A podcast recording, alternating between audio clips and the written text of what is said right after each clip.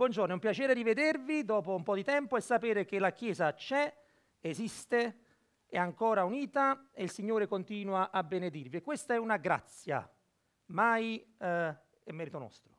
È una grazia del Signore che noi riusciamo ad amarci come Dio ci ha amati, al di là dei difetti, al di là delle difficoltà, al di là degli errori, perché il perdono da cui nasce la Chiesa anche sostiene la Chiesa nel suo cammino e questo è anche importante. Che anno sarà?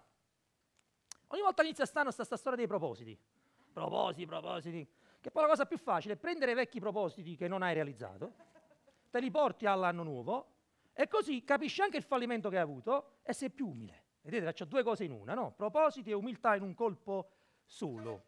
Sinceramente che anno sarà non lo so, ma sarà con il Signore. Il Signore non ci abbandonerà neanche quest'anno, la sua mano resterà su di noi e questo basta, e come si dice da nostre parti, avanza. E io vorrei stamattina riflettere su questo. Se noi siamo il popolo di Dio e lo siamo, allora il popolo di Dio aspetta il ritorno del Re. E te lo domando, aspettiamo il ritorno del Re? Perché ne parliamo poco? E quando ne parliamo, secondo me spesso ne parliamo nei termini sbagliati, cioè cerchiamo di capire come verrà, quando verrà, qualcuno spara una data, qualcuno dice stiamo finendo perché ecco Israele è tornato a queste storie, no? Ora non sono un esperto di profezie, so che avete fatto l'Apocalisse, René è molto più bravo di me, qualche giorno mi farò tutta la serie per capirci qualcosa anche io sull'Apocalisse, ma non è tanto come verrà, quando precisamente verrà, ma sapere che verrà. E verrà per realizzare ciò che in parte già sta realizzando. E noi vedremo la gloria del nostro Signore, che non verrà più come l'agnello da immolare, ma come il leone per regnare. E io vorrei che quest'anno fosse l'anno in cui noi riflettiamo su questo, che sia un anno dove la Chiesa qui, a, la Chiesa di opera, di opera, Chiesa opera, possa vivere nella speranza che ricordate nella Bibbia non significa speriamo che domani non piove, ma l'attesa, il concetto di attesa viva, l'attesa viva del ritorno del nostro Signore. E vorremmo leggere, vogliamo leggere, prima Tessalonicesi, perché attraverso questo passo noi possiamo riflettere, secondo me, sulle modalità d'attesa, come si aspetta questo ritorno, che cosa ci trasmette questo ritorno. Non ci trasmette una vita ascetica, ci interessa più di niente di nessuno, tanto Gesù ritorna. E neanche ci deve trasmettere quel senso di sì, ritornerà, ma quando ritornerà, la vita sicuramente finirà su questa terra, non lo vedo questo ritorno e quindi non vivo neanche nell'attesa di questo ritorno. Ci sono due estremi, no? Non aspettarlo per nulla o aspettarlo talmente tanto che tutto il resto intorno perde significato. La parola di Dio ci insegna che questa speranza si trasforma in una modalità di vita presente, su come viviamo oggi il presente. Ed è questa la potenza della parusia, dell'apparizione di Cristo, che in un futuro ignoto ci sono sicuramente delle cose che ci fanno capire i tempi, se sono maturi o meno, ma quell'avvenimento che è nell'ignoto si realizza nel come viviamo oggi la nostra vita. Si, si traduce ad esempio nel vegliare. Vedete? Veglia è qualcosa che devi fare oggi, ma lo fai alla luce di questa apparizione. Leggiamo prima Tessalonicesi, dal capitolo 4, e se siete come i fratelli di Berea, vedrete con le vostre Bibbie, se dico la verità. Okay, quindi prendete le vostre Bibbie, i vostri cellulari, oggi è la stessa cosa, e cerchiamo insieme di seguire. Leggeremo un passo abbastanza lungo, neanche poi tanto, dai. Allora, partiamo dal versetto 13. Ci siamo? Prima Tessalonicesi, capitolo 4, versetto 13 dice, fratelli, questo è Paolo che parla, non vogliamo che siate nell'ignoranza riguardo a quelli che dormono, affinché non siate triste come gli altri che non hanno speranza. Infatti se crediamo che Gesù morì e risuscitò, crediamo pure che Dio per mezzo di Gesù ricondurrà con lui quelli che si sono addormentati. Poiché questo vi diciamo mediante la parola del Signore, che noi viventi, i quali saremo rimasti fino alla venuta del Signore, non precederemo quelli che si sono addormentati. perché il Signore stesso con un ordine, con voce d'arcangelo e con la tromba di Dio scenderà dal cielo e prima risusciteranno i morti in Cristo. Poi noi viventi che saremo rimasti verremo rapiti insieme con loro sulle nuvole a incontrare il Signore nell'aria.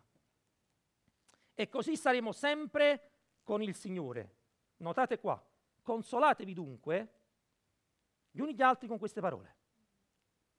Quanto poi ai tempi e ai momenti, fratelli, non avete bisogno che ve ne scriva, poiché voi stessi sapete molto bene che il giorno del Signore verrà come viene un ladro nella notte. E quando diranno pace e sicurezza, allora una rovina improvvisa verrà loro addosso, come le doglie alla donna incinta e non scamperanno. Ma voi, fratelli, non siete nelle tenebre, così che quel giorno abbia a sorprendervi come un ladro, perché voi tutti siete figli di luce e figli del giorno. Noi non siamo della notte né delle tenebre. Non dormiamo dunque come gli altri, ma vegliamo e siamo sobri. Poiché quelli che dormono, dormono di notte, e quelli che si ubriacano lo fanno di notte. Ma noi che siamo del giorno siamo sobri, avendo rivestito la corazza della fede e dell'amore preso per elmo la speranza della salvezza. Dio infatti non ci ha destinati a ira, ma ad ottenere salvezza per mezzo del nostro Signore Gesù Cristo, il quale è morto per noi, affinché sia che vegliamo, sia che dormiamo, nel senso di già morti, viviamo insieme con Lui. E ripete, perciò consolatevi a vicenda ed edificatevi, aggiunge adesso, dopo questa sezione dove parla di come dobbiamo vivere il ritorno, gli uni gli altri, come d'altronde già fate. Qualcuno di, dirà, ma questa è una bella favola, no? È la verità di quello che il Signore sta preparando. Ci crediamo? Io ci credo.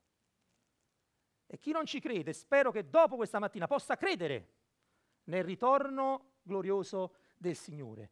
Un ritorno che ha lo scopo qui, quando viene raccontato da Paolo, di consolare la Chiesa. E non solo di consolare la Chiesa, ma anche di, in un certo senso, farla vivere alla luce di questo ritorno.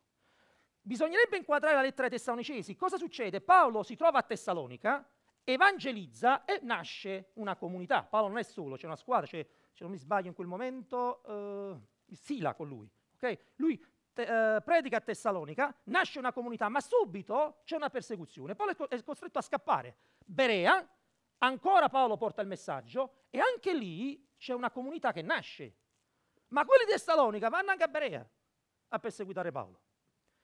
Manoscritti antichi dicono che erano giuventini, il peggio, eh, peggio del peggio, che persone veramente intrattabili, andarono anche a Berea a perseguitare Paolo e Paolo alla fine va anche via no? e, e va ad Atene. E quando si trova ad Atene, Paolo fa una riflessione molto semplice.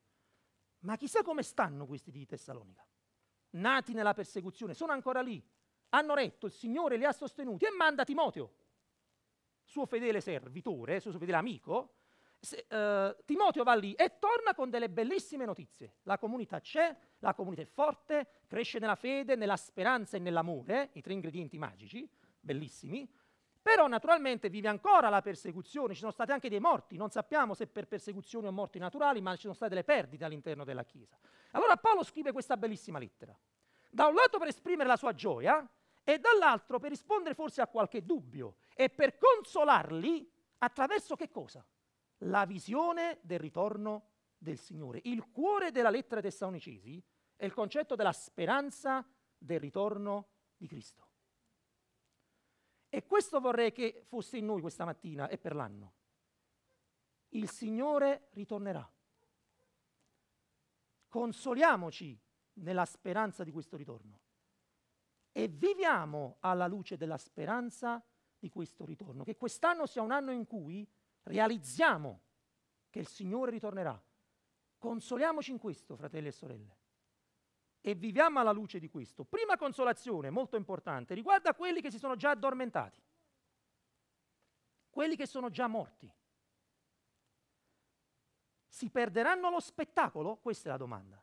Un carissimo fratello in Cristo, Luca Eliano, è un missionario giovane che lavora a Napoli, nel parlare di questo brano ha fatto un bellissimo esempio. Non so se era suo, l'ha, l'ha trovato da qualche parte. Non so. Lui diceva che era suo, ci crediamo. Dice un po' come quando vai a vedere un film Non so, qui ci sono delle coppie, no? Io ad esempio ho un problema con mia moglie. Ogni volta che vediamo un film insieme, dopo più o meno 20 minuti, sto solo a vedere il film. Lei sta dormendo. Al, al, anche al cinema. Questo è il, il top. Tu paghi, vai al cinema, paghi, come seduto un quarto d'ora, scena anche di mitragliatori dappertutto. Cioè, bellissimo. Sta dormendo. Come dicevi prima, non pagavo. No, allora cosa succede? Uno si addormenta prima del finale. Allora immagina la scena dove tu stai vedendo questo film bellissimo, che ti sta coinvolgendo, però non ce la fai a reggere dormi. Arriva la scena finale, quello ti sveglia a fianco a te per non farti perdere il finale. Questo è quello che Paolo sta in un certo senso dicendo. Quelli che si sono addormentati prima di noi non si perderanno il glorioso finale quando il re di Giuda, il leone della tribù, tornerà. Si sono addormentati ma verranno svegliati. Tuo padre o tua madre, che forse non ci sono più forse un fratello o una sorella, o ahimè un figlio, non sia mai, non lo so, o un caro amico, o qualcuno che era tra di voi. Ne ho alcuni nella mia mente di fratelli cari che non ci sono più. Qualcuno portato via dalla pandemia. Non si perderanno il finale. E Paolo dice, se credete che Gesù è risorto, crederete anche in questo. E se noi siamo qui, carissimi, è perché crediamo che Gesù è risorto, altrimenti va nella nostra fede. Come possiamo avere una fede reale se mettiamo la nostra fiducia eterna nelle mani di uno che non ha sconfitto la morte? E come può essere una fede reale, la fede davanti al peccato e la morte, se la riponiamo in colui che è stato distrutto dal peccato e seppellito nella morte? No. La nostra fede è potente perché è in colui che ha vinto la morte. E se crediamo in questo, e se siamo qui, crediamo in questo, allora crediamo pure che questo stesso Signore che ha vinto la morte riporterà dalla polvere coloro che si sono addormentati e li sveglierà per il grande finale. Lo vedremo tutti insieme, migliaia di noi. Non è una consolazione. Non è una consolazione per noi sapere che i cari morti in Cristo, addormentati in Cristo, verranno risvegliati e saremo insieme per il finale. Ecco perché ci consoliamo in questo. Ma Paolo si rivolge anche ai vivi, ai rimasti. Dice, per noi ci sta niente, certo. E dal capitolo 5 lui fa una cosa molto interessante. Ci fa vedere la grandezza dell'opera di Cristo, mostrandoci prima il terribile giorno del Signore per quelli che non hanno Cristo. È un po' come, sai, vedi un, buio talmente fitto che la luce acquisisce più significato. È questo che fa Paolo. Stai comodo, capo? Ti vedo molto rilassato oggi. Lui parte dicendo, quanto poi ai momenti, fratelli, non avete bisogno che ve ne scriva, Gesù aveva parlato già no, della dimensione ignota della precisione del momento, e anche Paolo a Tessalonica aveva fatto dei discorsi, lo capiamo dalla seconda lettera, non sappiamo che tipo di discorsi, ma capiamo che ha parlato del ritorno del Signore, e dice, questo giorno Paolo ci dà due immagini che ce lo descrivono. Da un lato un ladro che viene nella notte e dall'altro lato parla delle doglie della donna in attesa. E queste due immagini sono terribili. E questa dimensione, questa idea di un ladro e delle doglie è in relazione a coloro che non sono in Cristo, che non stanno aspettando il Signore e verranno sorpresi perché non lo aspettano. E la prima immagine è quella del ladro. Sapete che a Napoli non esistono ladri? Lo sapete, no? Cioè, bisogna ve lo dico io. Ricordo che, io non ricordo, ricorda lui. Lui dice di ricordare, perché quando eravamo piccoli ci svegliammo la mattina senza le coperte, erano state attaccate per, dai ladri per scendere dalle finestre. Quindi stavano derubati, loro avevano preso le coperte, fatta a fune, tipo bassotti, no? Banda bassotti, tipo cartone animato, eh, erano scesi da, dalla finestra. Che cosa terribile, ma tu vai a, vai a letto convinto che ritroverai le cose il giorno dopo. Invece qualcuno viene per toglierti quello che è tuo. E ti fa capire che forse non era tuo. Il giorno del Signore verrà per quelli che non sono in Cristo. Li sorprenderà come fa un ladro e gli toglierà quello che loro credono appartenga alla loro vita, alla loro persona. E Paolo dice, mentre diranno pace e sicurezza, qui è un rimando a quello che era successo al popolo di Israele molto prima.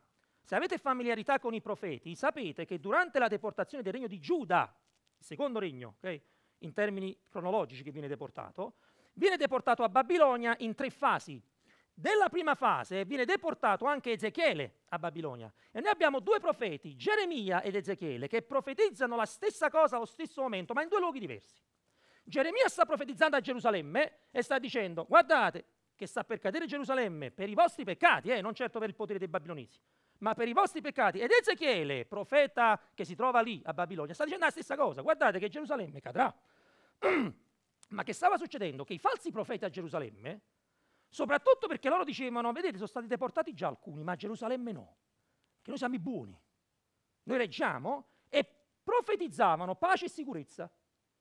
Pace e sicurezza, caro re, pace e sicurezza. E Geremia diceva, quale pace e sicurezza? Qua sta arrivando la rovina. E arrivò la rovina. E l'immagine è questa qui. Mentre il mondo dirà pace e sicurezza, tanto i giorni filano uguali.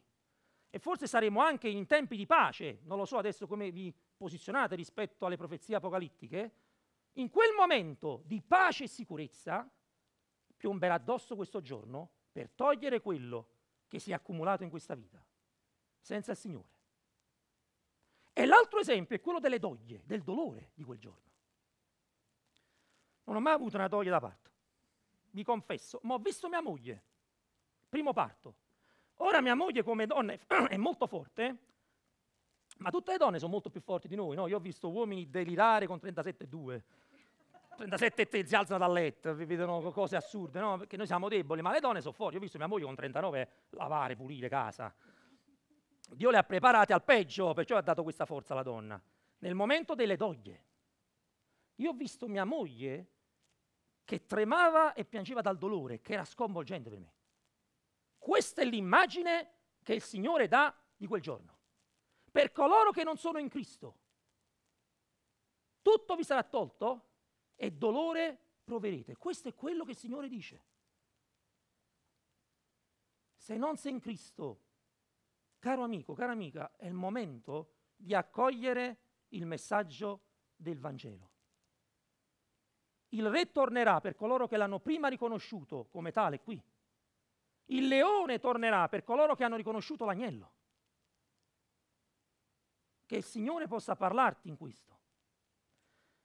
E in realtà finirebbe qua la storia per tutti, se non ci fosse stato il sacrificio di Cristo. E Paolo ci mette un bel ma, e sappiamo che i ma di Paolo sono spesso bellissimi, no? Quando poi dice, ma voi, vedete questo ma che spezza le tenebre, no? Ma voi, un ma che è bagnato del sangue di Gesù, ma voi, fratelli, non siete nelle tenebre così che quel giorno vi colga di sorpresa. Non è così per noi, perché noi siamo figli di luce. Cosa ci dice? Un bellissimo passo, Colossesi. Ci dice, Dio ci ha liberati dal potere delle tenebre e ci ha tra- trasportati nel regno del suo amato figlio, che è il regno della luce. Noi siamo stati portati, presi dalle tenebre, noi che eravamo tenebre, non eravamo solamente nelle tenebre, e siamo stati trasportati nel regno di luce, siamo oggi luce. Ed è normale, dice Paolo, che se sei luce ti comporti come figlio di luce.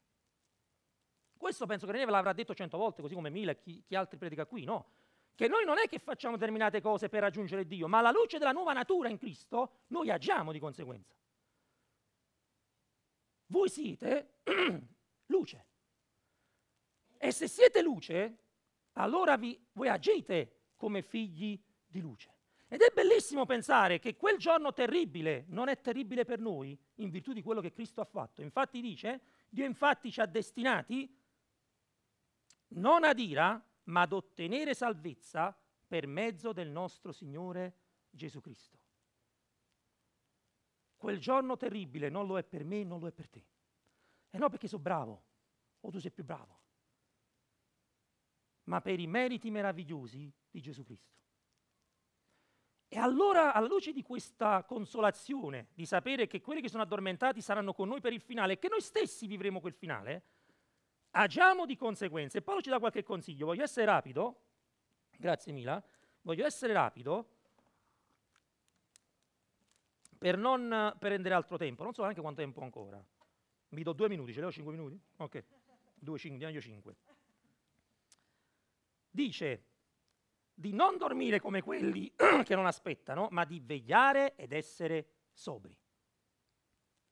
Alla luce di questa grande consolazione, che questo ritorno ci sarà e che ci prenderà come ritorno del Re, perché noi siamo nella luce e quelli che sono addormentati prima saranno con noi. Alla luce di tutto questo, viviamo vegliando con sobrietà. Il concetto del vegliare è molto chiaro, anche Gesù ne aveva parlato, no? quando diceva se un servo, il padrone va via, non ti dice quando torna, tu vegli, cioè custodisci ciò che ti ha lasciato nelle mani con attenzione, sei lesto, non dormi. Di vivere una vita di fede qui, nell'attesa del ritorno, vegliando e custodendo al meglio ciò che il padrone di casa ha lasciato nelle vostre mani. E sapete che anche io sono parte di quello che vi ha lasciato nelle vostre mani? in quanto vostro fratello. E voi siete anche ciò che Dio mi ha lasciato nelle mani, miei fratelli e sorelle. E la sobrietà si collega a questo concetto, giustamente. La sobrietà è l'idea di avere un equilibrio, di non cadere nelle orge, nell'abuso dell'alcol, nell'abuso di sostanze, di vivere una vita equilibrata, santa. Romani 13:13 13, secondo me ci dà un'idea di questo. La lettera ai Romani ci dice al capitolo 13, versetto 13, smettiamo dunque di giudicarci gli uni gli altri, decidetevi piuttosto a non porre in ciampo, no questo è il 14, scusatemi, ecco, uh, dice, comportiamoci onestamente come in pieno giorno, sempre il concetto della luce, figli del giorno, senza gozzoviglie e ubriachezze, senza immoralità e dissolutezza, senza contese e gelosie. Questa è la sobrietà. Quando litighi con tuo fratello, non stai aspettando il giorno del Signore come dovresti. Quando lo giudichi perché magari si è dimenticato di salutarti stamattina, che forse ha qualche problema nella testa, qualche fatto suo, si dice a Napoli, qualche problema. O quando giudichiamo i nostri leader perché sbagliano. E sbagliano, e meno male che sbagliano perché sono umani. E quindi non aspettiamo altro, me sarebbero divini. E anche quella è una sfida di aspettare il giorno del Signore. O quando viviamo nell'immoralità sessuale, permettetemi di dire questo, fratelli e sorelle, mi espongo in questo, ne stanno cadendo tanti su questo. Leader importanti a livello nazionale e mondiale. Preghiamo che Dio protegga i nostri matrimoni. Preghiamo che Dio ci dia un cuore, mi rivolgo tutti agli uomini, per le nostre mogli che Dio ci aiuti a guardare loro e non nessuno, e non altri, e che Dio ci aiuti a non sostare sulle soglie del peccato, che a noi a volte piace fare questo. Che Dio possa proteggere la nostra integrità e che noi possiamo predisporci. Che questo significa vegliare e stare sopra. E Paolo ci dice che la fede, l'amore e la speranza sono l'armatura che indossiamo. È un tema ampissimo quello della fede, dell'amore e della speranza, ma credo si possa riflettere su quello che diceva nel capitolo 1 in merito, lui parla di una fede attiva, cioè di una fede, una fiducia in Dio che si traduce in una vita. Io mi fido di certe cose e questo produce un modo di vivere, Giacomo ad esempio, no? Io ho fede che le prove sono sotto il controllo di Dio e l'affronto nel modo giusto. Io ho fede che la lingua è stata rigenerata e la uso nel modo giusto. Ma anche l'amore. Paolo parla delle fatiche dell'amore, di un amore che si sacrifica. Questo è il vero amore di vivere un amore come quello del Signore che è pronto a darsi per l'altro. Sei pronto a darti per chi è alla tua destra e alla tua sinistra stamattina o aspetti di ricevere amore da chi è a destra e chi è a sinistra stamattina? È la speranza, costanza della speranza, dice Paolo nel capitolo 1.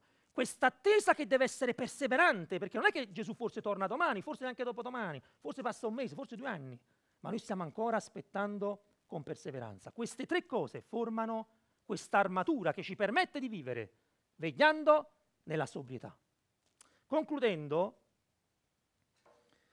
io ascoltavo un, fra, un, un, un, teologo, Wright, non so se lo conosci, Nicholas Thomas Wright, e lui diceva una bellissima cosa su questo passaggio, che ai tempi di Paolo, quando un re andava in battaglia e tornava vincitore, era usanza vedere la città che usciva per andargli incontro. Si incontravano fuori dalle mura e poi rientravano insieme per regnare. Questo è quello che succederà. Ci sarà un giorno, non so qual è, e non me lo chiedete perché non, non lo so, ma ci sarà un giorno in cui Paolo ritornerà dalla polvere. Pietro e tutti quelli che ci hanno lasciato tanto. E io penso a Ennio, un caro fratello di, della chiesa vicino a Pozzuoli, penso a Enzo, un altro carissimo fratello che abbiamo perso nella pandemia, penso a mia zia, morta nel Signore. E forse tu pensi qualcuno. Quel giorno usciranno dalla polvere e noi ci uniremo a loro per andare a incontrare il vincitore nell'aria e con lui ritornare per regnare. Consolatevi con questo quest'anno, perché la pandemia non fermerà il ritorno del Signore, né la morte di qualcuno fermerà il ritorno del Signore. Fratelli e sorelle, quel giorno ci vedremo di nuovo sicuramente per aspettare il glorioso Re nell'aria. Che Dio vi benedica. Amen.